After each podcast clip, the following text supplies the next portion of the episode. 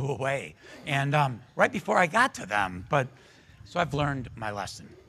I was really grateful that uh, Miss Jen spoke about Pentecost, because this morning's reading is from the book of Acts in the second chapter where that story unfolds. But these verses describe what happened after the day of Pentecost, after the Spirit of God had blown into the room, and as many would call that the formation or the birthday of the church. So the book of Acts records the very first beginnings of the church in this way. The faithful devoted themselves to the apostles' teaching and to fellowship and to the breaking of bread and to prayers. And awe, awe came upon every soul, and many wonders and signs were being done through them. And day by day, attending the temple together and then breaking bread in their homes, they received their food with glad and generous hearts, praising God and having favor with all people. And the Lord added to their number day by day those who were being saved. And may these words, which describe the Spirit of God in the first days of the church, both bless and strangely warm our hearts. Will you pray with me? Gracious and loving God, may the words of my mouth and the meditations of each of our hearts be offered humbly and faithfully. Amen.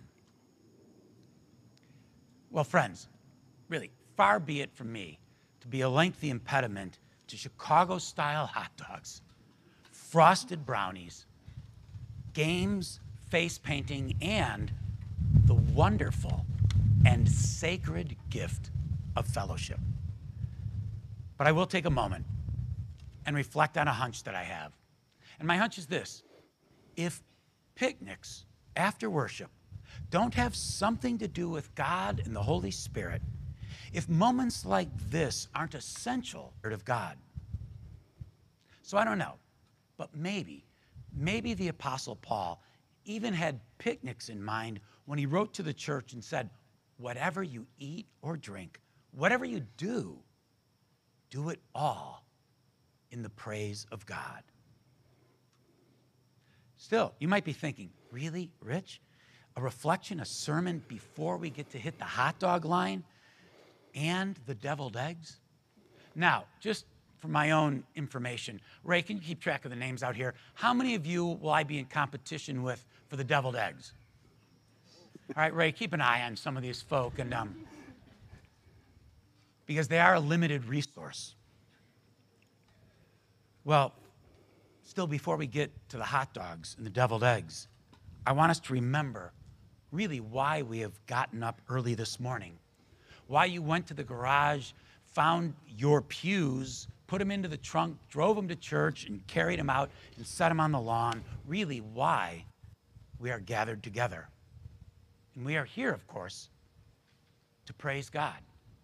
To praise God by telling God's story, breaking bread, building friendships, and doing all of it, all of it in the name of Jesus. We are here, just like the first church at Pentecost, to catch the Spirit of God. But to catch the Spirit means that we have to be willing to affirm what Paul wrote to the church, that everything we do, everything we do has the Spirit of God moving through it. Everything we do can give praise to God. And when I think about catching the Spirit of God, I always think of a friend of mine who said that on a blustery summer day, he went to a, on a walk, and he was sitting in a park just on a small rise. And he watched before him, and, he, and it brought him back to his own childhood. He watched a young boy who was running back and forth, back and forth. And behind him, on a long string, of course, was a kite. And it would bounce along. It would flip over. The tail would be on the top and would flip back. It would rise maybe five, eight feet, and then back to the ground. For ten minutes, he couldn't get it off the ground until what my friend said must have been his older brother, and you'll know why it was older bro his older brother in a moment, rode up on a bike and watched his brother for a few minutes with the same dismal results, running back, running forward. And his brother finally said, and this is how you know it's his brother, he yelled out, "Hey, doofus, you gotta pay attention to the wind." And his brother said, "What?"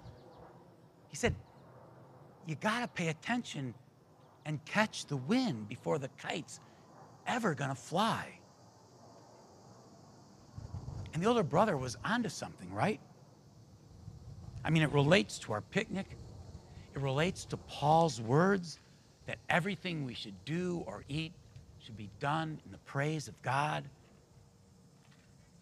Everything we do, including face painting, playing in the band, everything we do is done to pay attention to the wind of the Spirit.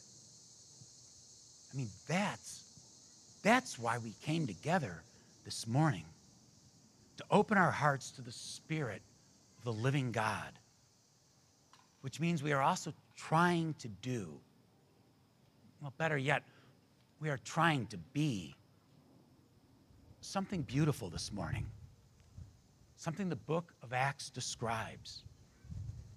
We are trying to be a community of faith, which is not only guided by the Spirit, but guided by the Spirit into faith and fellowship, guided by the Spirit into sacrifice and service, guided by the Spirit into prayer, play, and a picnic. And prayer and play and the praise of God, all in the company of grace.